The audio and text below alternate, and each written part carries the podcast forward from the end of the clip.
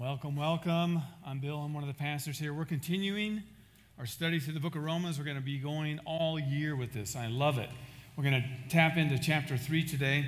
Uh, if you remember, just as a way to recap, the Apostle Paul really, he, he's acting like a spiritual prosecuting attorney, isn't he?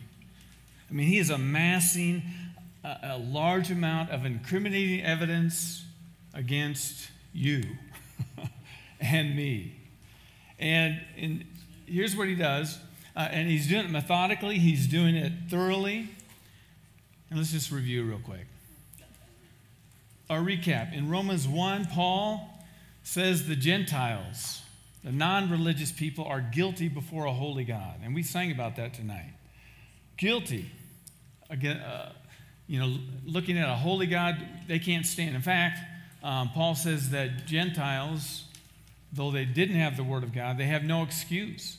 It says everything that they could have known about God was made plain to them by what? By what? The creation. They have no excuse. And then he says in Romans 2 that the Jewish people, the religious people, are also guilty before a holy God, even though they had the law. They didn't follow it, they had the truth, they didn't do it.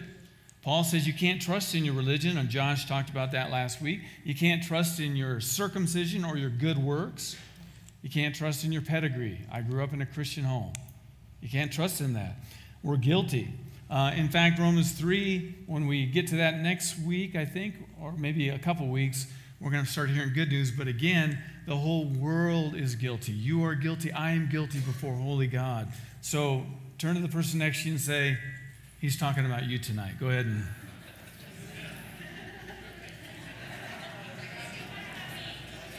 We are all guilty. Every one of us is guilty. And here's the deal you know, it seems like this is all bad news. Romans 1 and 2, it is a lot of bad news, but there's a reason for it. When we start getting the good news, listen, the good news does not make any sense without the bad news. Uh, salvation, forgiveness of sins makes no sense without the backdrop of sin. And us understanding that we're sinners is paramount, it's critical before we can even become a Christian. So Paul is condemning all of us like a great attorney. He could, make, he could be a great lawyer. And uh, speaking of lawyers, um, I'd like to do a couple jokes if that's okay. If you're a lawyer, don't be offended.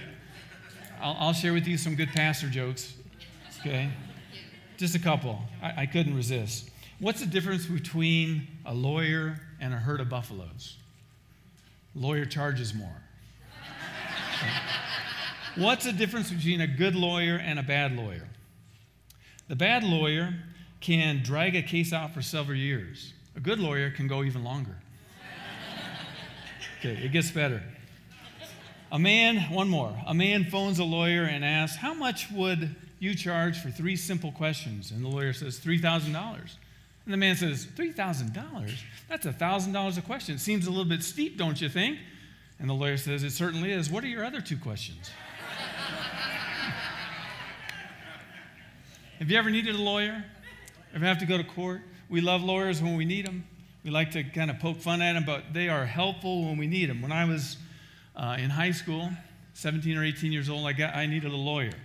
I got in a car, I got in a car wreck, uh, and my dad, being who he is, said, We're going to go fight this, fight the man.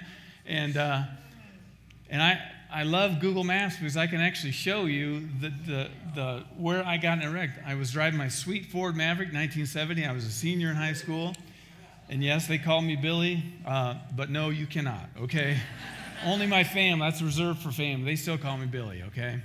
Um, but this is actually where I had the accident. This is a Google Maps. I'm in the red car trying to turn left. There was a car coming out of the grocery store trying to turn left himself to get in the right lane so he could go right. Okay? So this is actually what it looks like with Google Street View. I was coming up the hill and I was turning left, and that car was coming out of that parking lot. Well, I kind of cut the corner a little bit tight, and that guy didn't see me, so I, he was coming right at me, and I panicked so I cranked it as hard as I could left, which was a mistake. And I hit the curb and I had to just sit there. Uh, and I couldn't honk because my horn didn't work. And I just literally sat in his lane and he was looking left to see if cars were coming. He didn't even see me. And he right headlight to right headlight, he crashed into me. Well, the policeman came, gave me a ticket for illegal left hand turn. My dad took it to court. We went to court. And uh, what happened was there was one witness uh, who stood up at, the court. I had my lawyer with me, and, and so a witness got up and I thought, Who's this guy? And he says, I was in front of the driver, me, uh, before the crash. I thought he was going to hit me. He was driving so erratically. You know, granted, I was in high school and we were traveling. It was at lunchtime, and I was with my football buddies, and and uh, that guy had been much nicer in the waiting room. Okay, and now he's just talking bad about me. Policeman got up, told his story, and uh, the judge looked at me and said, "Mr. Young, uh, I just have one question for you." And he showed me a, a diagram, and it was kind of like this. Uh, he said, "When you turn left, did you follow the red arrow or the green arrow?" And I said, Well, obviously the red arrow. And I heard this gasp behind me, and I looked behind my lawyers going, Ah, oh, my client is an idiot. And the judge looked at me and said, Mr. Young, you, you have just uh, admitted that you, by definition, turned illegally. That's an illegal left hand turn. So he said, Do you have anything to say? And I, I did. And I, have, I had a lot more afterwards. I was thinking about it. I wrote some things down. I did say a few of these things, but here, here was my objections, okay? I said everybody does that. Everybody cuts. Even policemen cut there. Nobody does a 90 degree turn at that intersection. That's what I told him. Uh, I said, listen, I'm a good driver. I've done a lot of legal left hand turns. Doesn't that count for something? listen, I got an A in driver's ed. I was a good student. I know all about left hand turns. Listen, I say, I didn't intend to do this. I wasn't intentional. Um, I said, you know what? Actually, it was their fault because they weren't looking. It wasn't my fault, it was their fault. In fact, it was my car's fault because the horn didn't work. And I, I didn't say that because I would have got another ticket. In fact, I, I could have said this Judge, I think this is completely unfair. I think you're the problem. I didn't say that, but I thought about that. You're, you're, you're just being unfair. This is my first auto accident and you're going to fine me for this. And he just looked at me and said, Mr. Young, you've admitted to an illegal left hand turn. Says, uh, and here's what he said. You can imagine. He said, say it with me out loud. Objection overruled. He says, you can pay your fine on the way out. He slammed the gavel and said, next case. So I did pay. I paid for my lawyer, $100. I paid for their car. I paid for my car. I paid for the policeman's time. And I paid my fine. It was an expensive fine and I was wrong. And I figured that out. You know, it took some years, but I'll admit that freely. That the, yeah, it's clear. Um, but it wasn't to me at the time, right? I had excuses. And just like a good prosecuting attorney, the Apostle Paul today, in these set of verses in chapter 3, he's going to preemptively anticipate some questions that his Jewish friends are going to have because of what he said, especially in Romans chapter 2. He anticipates three questions. So, Paul, uh, what, what he does, and this is the title of my message Objection Overruled, we're going to look at three of these objections. And Paul does, uh, he uses what is called in literary terms a diatribe, which is a rant or a bitter critique, often through an extended one sided complaint. So Paul has an imaginary group of Jews that he's arguing with. So Paul brings up an argument, then he shuts it down. Okay, he brings up an objection that he knows the Jews are going to have, and that's called a diatribe, and he then shuts it down one after another. So there's three of these that we're going to look at in this section of verses, and here's the three. Objection number one What about God's people? The Jews are going to argue. And Paul tackles that. What about the God's people? Is there no advantage to being a Jew? Is there no advantage to being religious, Paul? Is that what you're saying? Objection number two what about God's promise to the nation of Israel? Did God just give up on them when they sinned? And because some were unfaithful, is God going to be faithless as well? And objection number three what about God's purity? Maybe it's the judge's fault. Maybe God's the one that's unrighteous here. So Paul's going to tackle all three of those objections, and he's going to overrule every one of them. So we're going to look at these three. Three objections the Jews have to Paul's gospel. So let's pray one more time. Lord, I just thank you for this time. And I thank you for how the Apostle Paul is meticulously taking, taking us through really the gospel, helping us understand that no one is righteous before you, that all of our excuses are just that. They're just excuses. We're all guilty, every one of us. And God, I pray that you help us understand that. Even if there's people here today that think, you know, I, the person sitting next to me might be guilty, but I'm not. I'm a good person. I pray that you would help them understand that we're all in the same boat. We're all in the same boat. We all need a Savior. And thank you for the good news that's coming, but today, God, help us understand the objections that often we even have in our hearts to what Paul has shared already. We commit this time to you and pray for it in Jesus' name. Amen. All right, objection number one you have a handout if you want to follow along.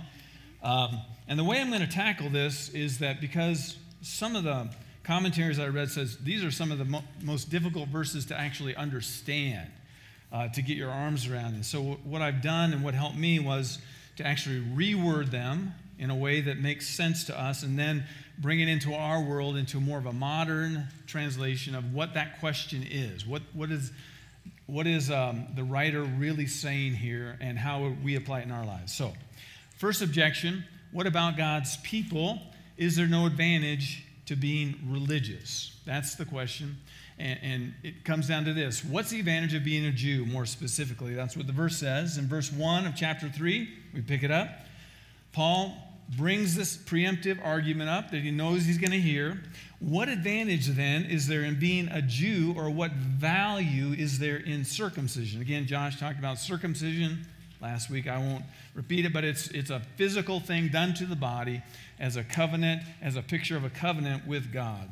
What advantage is there in being a Jew or religious in our case? The word advantage in the Greek simply means benefit, profit, usefulness, gain. What benefit is there for being religious? What profit is there in being a Jew or a Christian? What usefulness, what gain is what the question is? Okay, now let me reword it. And I wrote it down so that we can all read it together. I mean, not out loud together, but you can read it up there.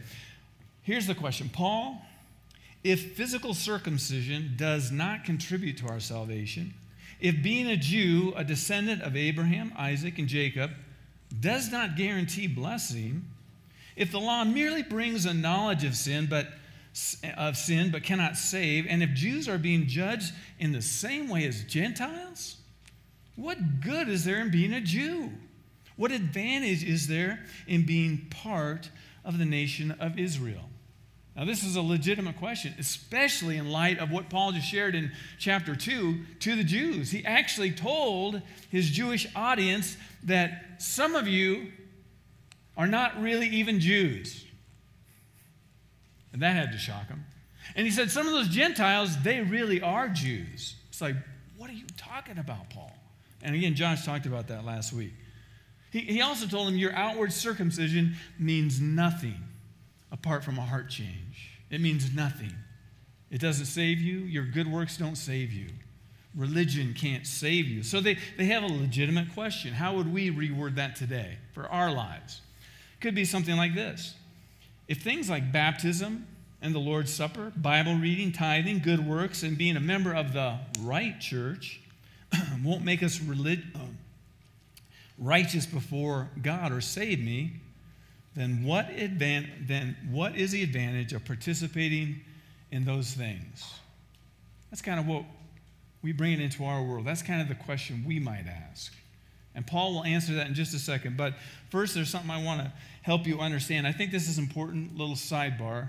Um, the Jewish people at this point are trusting in their good works, and there's so many people that we know in our world, in their religion, that are their religion is based on good works. You do this, and hopefully God will someday accept you. That's not a great way to live, is it? And the Jews were living that way. And why is it that way. Why do some people live that way? I just want to share with you, after being a pastor for 33 years and being a Christian for over 40, that here, here's the deal is that some people are attracted to a system where it depends on them. Does that make sense?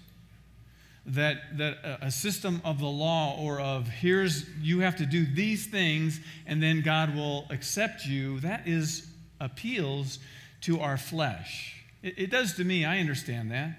Like I'm doing a project at home right now in my backyard, and, and I don't like it when I have to have other people come help me. Not that I don't enjoy the help and appreciate the help, but I like just doing it on my own. I like being able to just work and get it done and not have to depend on others. That's pride. But a lot of people are attracted to that. And the law and good works attract and breed uh, pride. I remember a story of a co pastor friend of mine back in Fort Collins, Colorado, years ago. And he sat on a plane with an Orthodox Jewish woman, sweet woman, and they had a nice conversation and got talking about religion. And at one point in the conversation, he relayed this to us. I'll never forget it. She said, Oh, I feel so sorry for you Christians. And he said, Really? Well, why? And she said, Well, you only have 10 laws to follow. We have 613. Do you, do you get what she's saying there? The pride in that, that, that I have so much more that I have to follow. It's, it's kind of like this. It's like if you bought a, uh, if you had a $10 bottle of water and somebody said, I feel so sorry for you. You only had to spend 10 bucks on yours. I have to spend $613 on mine. It's ludicrous. But somehow the law and good works, it, it, it, appeals to our flesh like, I get to do, I don't need anybody's help. And that's where the Jews were at this time. That's where they were. What's Paul's response to their question of what about God's people? Is there no advantage to being religious? Paul's response says this You have the advantage of God's word you have the advantage of God's word. In verse 2 of chapter 3, it says this. Uh, when they ask, What advantage? Paul says, Much in every way. You may have expected him after chapter 2 to say, There is no advantage. We're all in the same boat. No, but he says, Jews, you do have an advantage. God entrusted the word of God to you as a people. And Paul says, That is a huge advantage. He says, Much in every way. First of all, they have been entrusted with the very words of God. When the word first there means chiefly. In chapter 9, 10, and 11, Paul will give more lists of the advantages of being a Jew. He doesn't do it here, but he talks about the most important. He says, Your advantage, your benefit, is that you were given and trusted the Word of God. So the word chiefly is another word for first of all. And, and he says, You've been entrusted the words of God. And I put the word oracle in there because a lot of translations use that, and that's really what the word means. Uh, you've been trusted with the oracle, the very words or oracles of God, which the word oracle means divine utterances originating from God. Now, this word oracle is used four times in the New Testament. Every time it's used synonymously as this book the words found in the Bible. That's what oracles mean. And Paul's saying, you Jews, including himself, have the advantage of having God's word, the very words of God. But did they take advantage of it? These words that point to the Messiah. They missed it. And that's what Paul's saying. It didn't do you any good. You missed the advantage. You had the advantage. The words of God were entrusted to the Jews, and they were told to live out the Word of God and to share it with all those around. The, the nation of Israel was picked, and God said, You are my chosen people to be a light in the world, right? And I've given you my word to help other people find me. But that didn't happen. It didn't happen. Uh, instead, they uh, used the scripture as a, as a, to consider themselves just as a privileged people. Um, by the way, just having the Word of God does not save you. I mean, a lot of people, most people have this book on their shelf, but it doesn't save you just because you have a Bible. It didn't save the Jews to be entrusted with the Word of God. And I think of this illustration, it kind of helped me this week to think about that. The Jews were given this entrust, entrustment of having the Word of God, but they didn't use it. It's kind of like imagine us you know, the Bible says we're in, we're in spiritual darkness before we're born again, right? Yes? Imagine us being in a world, all of us being in a world that's literally pitch black, just dark. You can't see your hand in front of your face. The whole human race is in darkness.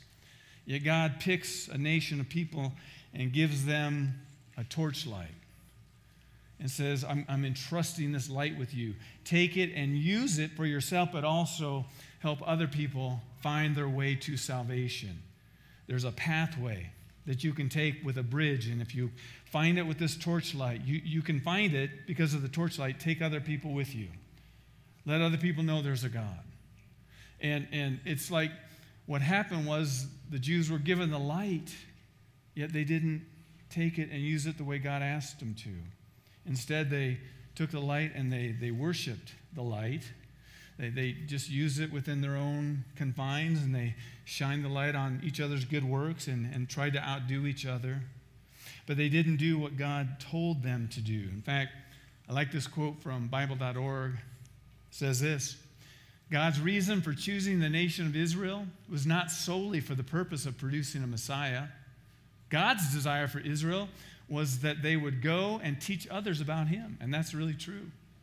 Israel was to be a nation of priests, prophets, and missionaries to the entire world. God's intent was for Israel to be a distinct people, a nation who pointed others toward God and his promised provision of a Redeemer, Messiah, and Savior. And for the most part, Israel failed in this task. I think for us, the application is pretty clear. God has also given us what? The Word of God. We have a book, don't we, Brady? We got our shirts on tonight. We have a book. And we too have a responsibility to unapologetically communicate the good news of this book and the gospel message to the world, to be a light, to draw others to Jesus. That's our goal. And that's the responsibility God's given to us. Uh, in fact, in Luke it says this From everyone who's been given much, much will be required. And from him to whom they entrusted much, they will demand much more. Much more will be asked. So, Paul, with the argument, what advantage is there to being a Jew or being religious? Paul shuts that down. And what's the judge say? Say it together. Objection overruled. That's the first objection. What about God's people? Number two, what about God's promise? He made lots of promises to Israel. The Jews are going to rear and say, What about the promises he made to us as a nation? Does God, are you saying God's given up on us because we haven't been faithful? Here's the question Are God's promises to Israel void because some Jews don't have faith? Is that what you're saying, Paul? Here's how that it says it in Romans 3, verse 3. What if some did not have faith? Will their lack of faith nullify God's faithfulness? I'll reword that for you. Paul, let's just suppose for a minute that you're right and that all of us Jews are sinners. Doesn't that mean God is going to have to renege on all his promises to us as a people? After all, God made a deal with us, and if you're right, we didn't keep our end of the deal, so doesn't that mean God won't keep his either? What about God's promises? If, if you, what you're saying is true, Paul, and we're going to be judged just like the Gentiles, then what was the deal with all his promises toward Israel? You know, today we might have a similar objection, just slightly different. We might say it this way You're absolutely, right, Paul. I'm a sinner. In fact, I'm such a horrible sinner, and the things I've done are so terrible that God couldn't possibly forgive me. I've offended God to such a great degree that I'm sure God has given up on me. And I hear this not just from unbelievers, but I hear this from Christians. From Christians who have sinned or fallen into sin and just feel like, like how can God forgive me? Because of all, all that I've done. When we had our campus down in Provo, and I would teach there periodically, I got to know some of the people down there. And that church had a lot of former addicts that, that attended that church and got saved and their lives just transformed. There's one guy in particular that I got to know pretty well. Every time I go down there, we talk. And about every month or two, I would get a phone call from him. And he would say, Bill, I, I fell back into my addictions. I, I failed again. And, and I just don't think that God could forgive me one more time. And, and, and I reminded him of the truth that, that God loves you, that He has already forgiven you. As a believer, God's forgiven all your sins. Of course, He can forgive you. His promise to forgive you is not nullified because you failed. And as Christians, we need that reminder, don't we? And the Apostle Paul, his answer Paul's response there's nothing you can do that will cause God to give up on you. Nothing. Nothing you can do. And he's speaking to the Jews, he's speaking to us. In Romans 3 4, Paul said it this way Not at all. Remember, they asked, uh, Does my unfaithfulness cause God to be unfaithful? Paul says, Not at all.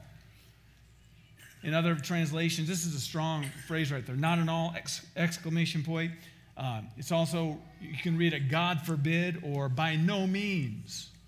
Paul's emphatic here. He says, Let God be true and every man a liar, as it's written, so that you may be proved right when you speak and prevail when you judge. So Paul says, God unfaithful? Are you kidding me? By no means. This absolutely would never happen. It can't happen is the answer to that question. Maybe God's unfaithful. No, no. Paul says, by no means, that would never happen. And then he quotes Psalm 51, verse 4. And of course, Psalm 51 was written by who? By David after he sinned with Bathsheba and killed Uriah, her husband. And he got caught, he got called out. And this is a prayer of repentance. And Paul uses it right here. Uh, what, a, what a beautiful thing. And, and David says, so that you may be proved right when you speak and prevail when you judge. He is, he is carte blanche, just rolling over and saying, God, you're right, I'm wrong, I have no excuse. That's what he's saying. And Paul says, by no means is God unfaithful. We're unfaithful. We're the liars. God would never lie. And that's why he quotes this verse. David got caught red handed. He doesn't make excuses. He just says, you're right and I'm wrong. And that is a position that we all need to come to at some point in our lives. That you can't become a Christian without coming to that point. God, you are right and I'm wrong. I'm done with excuses. I'm done with excuses. By no means, this is emphatic, impossible for the, faithless, the faithlessness of man to nullify God's faithfulness. Did God make promises to Israel? Yes, of course he did. Here's, here's one of the first ones in Genesis chapter 12. He's speaking to Abraham. He says, I will make you into a great nation, and I will bless you. I will make your name great, and you will be a blessing. I will bless those who bless you, and whoever curses you, I will curse. And all the peoples on the earth will be blessed through you.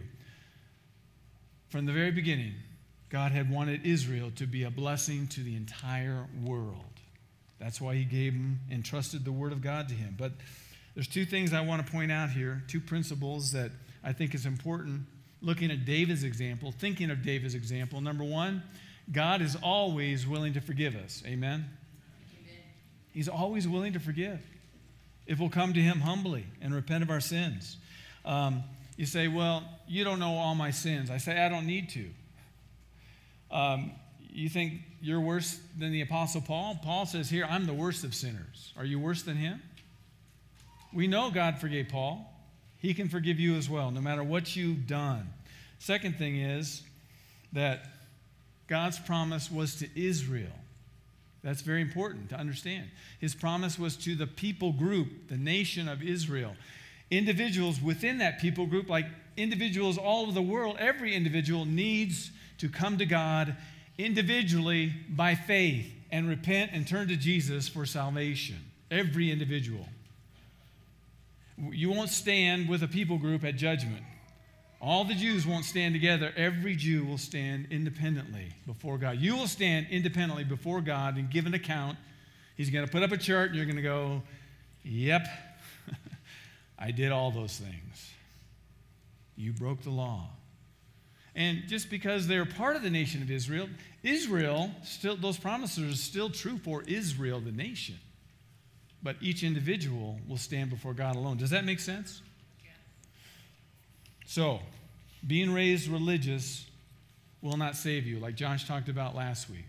Being a part of some group or a church or a family that's religious will not save you. You can't say, you know, I grew up in a, I grew up in the church. I grew up in a Christian church. I talk to people um, a lot, and, I, and, sometimes I ask them, when did you become a Christian? And, and, and again, some people don't know, and I understand that. But when, when people say, I've always been a Christian, I have to stop and say, wait a minute. have you been? Always a Christian? Why? Because I grew up in a Christian home and I've gone to church and, and all these things. That's like somebody saying, uh, What do you do for a living? Oh, I'm an engineer. When did you become an engineer? I don't know. I just grew up in engineering world. You know, my parents were engineers. We grew up on campus. They were professors, so I was around engineers all the time. So you're an engineer? Yeah. When did you? Be, I don't know when I. Be, I just have always been an engineer. You know, that's not the way it works. It doesn't work that way with being a Christian either. There's a point where you repent of your sins, turn to God in faith, and ask Jesus to forgive you of all your sins. He is willing to forgive you, but it's you as an individual. You don't get saved because your parents are saved. You don't get a pass because you went to church, even the right church. You don't get a pass. You'll stand before God. Each of us will stand before God individually. Okay? So, our pedigree can't save us. We need to come to Christ and confess our sin. No excuses. God, we roll over. No excuse. I'm guilty and I need a Savior.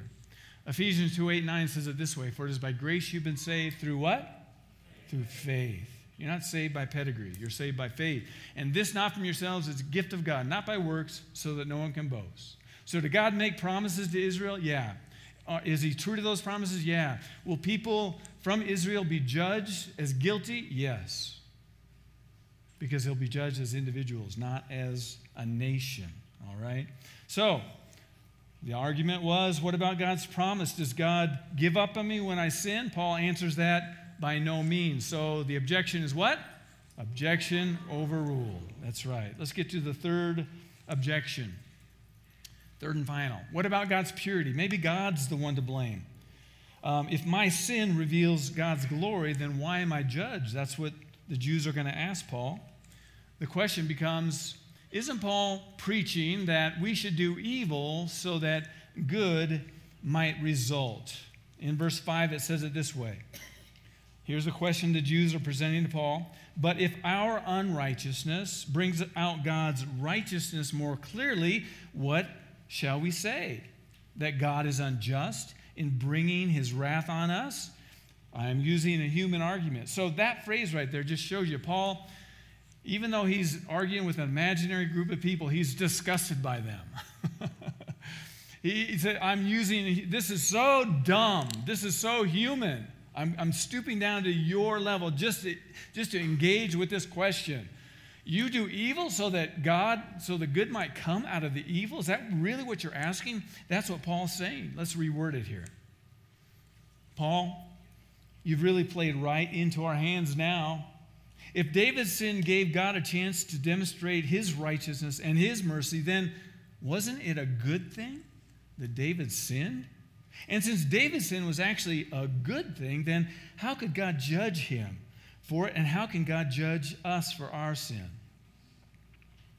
So, most of us, I think, we see right through that, don't we? We see the lunacy of that argument, but that is what prideful people will think and they'll turn it around and try to blame God. This is more common than you think, even in the church, that people think this way. Their, their thinking gets twisted because of sin, because of desires that we have. And I understand that. I could be tempted to want to make the Bible fit what I want it to be rather than just taking it for what it is. No excuses. The Bible's true. Let every man be a liar. Here's a modern translation for you and I. If Jesus forgives all my sins, tell me if you haven't heard this before or asked this question, past, present, and future, and I'm going to heaven no matter what, then why not live like hell and twist the Bible to fit my lifestyle? I get asked that by neighbors. You know, you Christians, you this grace stuff. I mean, doesn't that just mean that, you know, if all your sins are forgiven, doesn't that mean just go live like hell? Anybody else heard that question from somebody? Yeah, raise your hand if you have. Yeah, it's pretty common. And this is what the Jews are saying basically is that, you know, let's do evil so that good might result. Let's go right to Paul's response. Paul's response is Your judgment is just because you are twisting the word of God. In other words, he's saying you deserve to be judged. That argument is so bad, you just deserve to be judged. In the last three verses here, um, verse 6 through 8, Paul says this way Certainly not. Again, the, the, the word God forbid or by no means should we do bad so that good might result. By no means.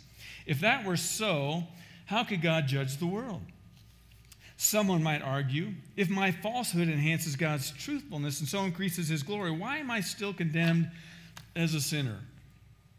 Paul responds, Why not say, as we are being slanderously reported as saying, and as some claim that we say, let us do evil, that good might result?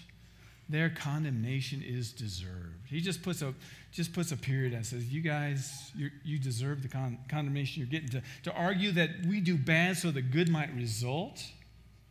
And, and by the way, if you share the gospel with people and you share Paul's gospel, you share the right gospel, you will get this response from people. In fact, I expect it almost every time I share the gospel because it's such good news. You can have all your sins forgiven, past, present, future. Boy, if that doesn't raise the question, well, that means that I can sin in the future and it's forgiven, right? That's the question. If you get that question, you know you're preaching the right gospel. It's not about works. God forgives all of our sin. But does that make you want to go sin more? It doesn't want me to sin more. If somebody does something really nice for me, somebody brings us a meal because somebody's sick in my family, I don't want to say thanks for the meal and run out and, and key their car. That's what you get for being nice to me. You give me grace, I just want to sin more. It's like, but that's what people think. God forgave your sin. You can just go sin all you want. That's why we have the law. That's why we have good works. That's why we have to do our part If you preach the right gospel, you will get that response. And Paul got that. Here's some real life examples over the 40 years I've been a Christian that are fairly common that I've heard. And it just, I just share these as a way to help us understand that, that it's easy for us to get in this mindset of molding the Bible around our sin. And we need to be really careful not to do that. So here's just some classic examples that I've heard over the years um, how we do this. Someone will say, I know the Bible teaches that we shouldn't live together before we get married. I've had this dozens of times. We've decided that it's okay because we'd rather find out if we're incompatible before we get married and end up getting divorced because the sin of divorce would be way worse than the sin of living together before we get married. I have people say, and, and on, honestly, people come to me tenderly and gently, and just a lot of times they just want to know because they'll say, well, you know, our finances, if we we, if we have to move out because we shouldn't live together, then that's going to cost us more money. And, and I get that. But, but see, we can't go there. We need to, the Word of God is true, and we need to stick with that and not try to get around it. You see what I'm saying? Here's another. I know that I don't have any biblical grounds for divorce. I've heard this many times. But I'm not happy in my marriage, so I'm going to get a divorce anyway because I know God will forgive me. I've had people tell me that.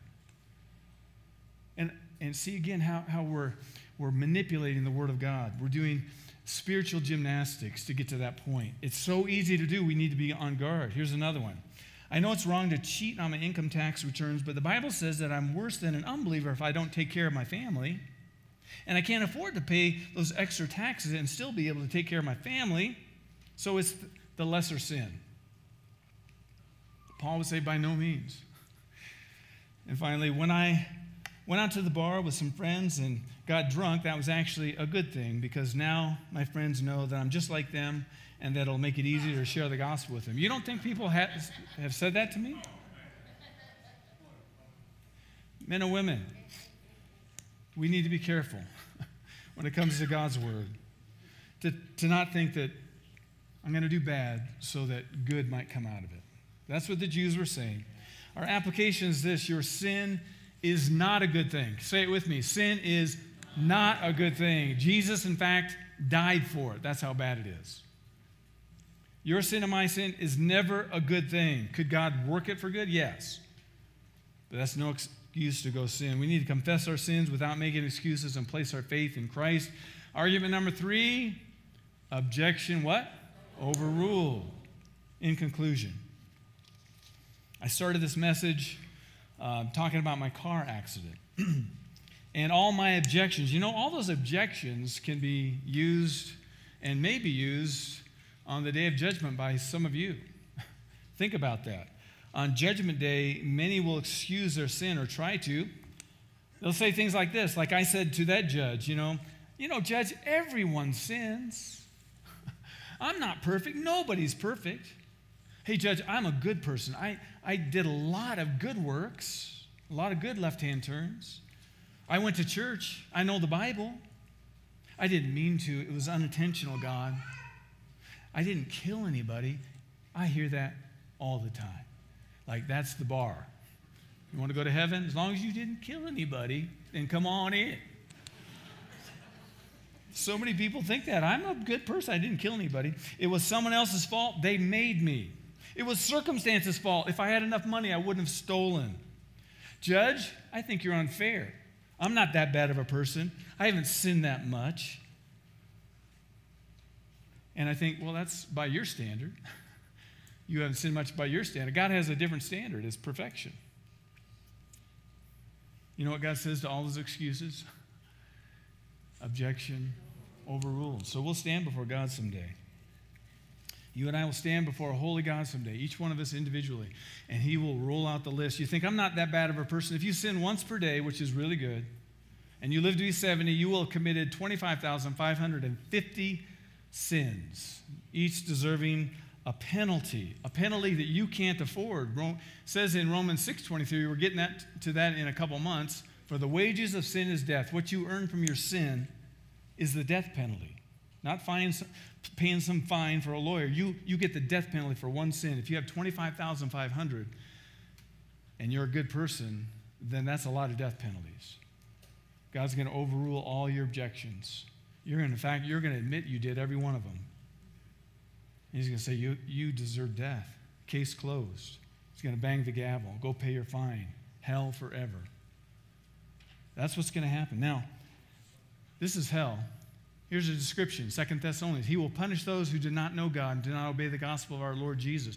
They will be punished with everlasting destruction and shut out from the presence of the Lord and from the majesty of his power. Let me just end with one illustration that I think is so helpful. Let's imagine you you have to go before a judge like I did with my car. And you go before a judge, and let's say you did something crazy. Maybe you stole a car, grand larceny. You know, I can't imagine you doing it, but let's just say you did for kicks, and you got caught red handed, and you stand before a judge. And when you stand there, you look at the judge, and oh my goodness, you recognize it.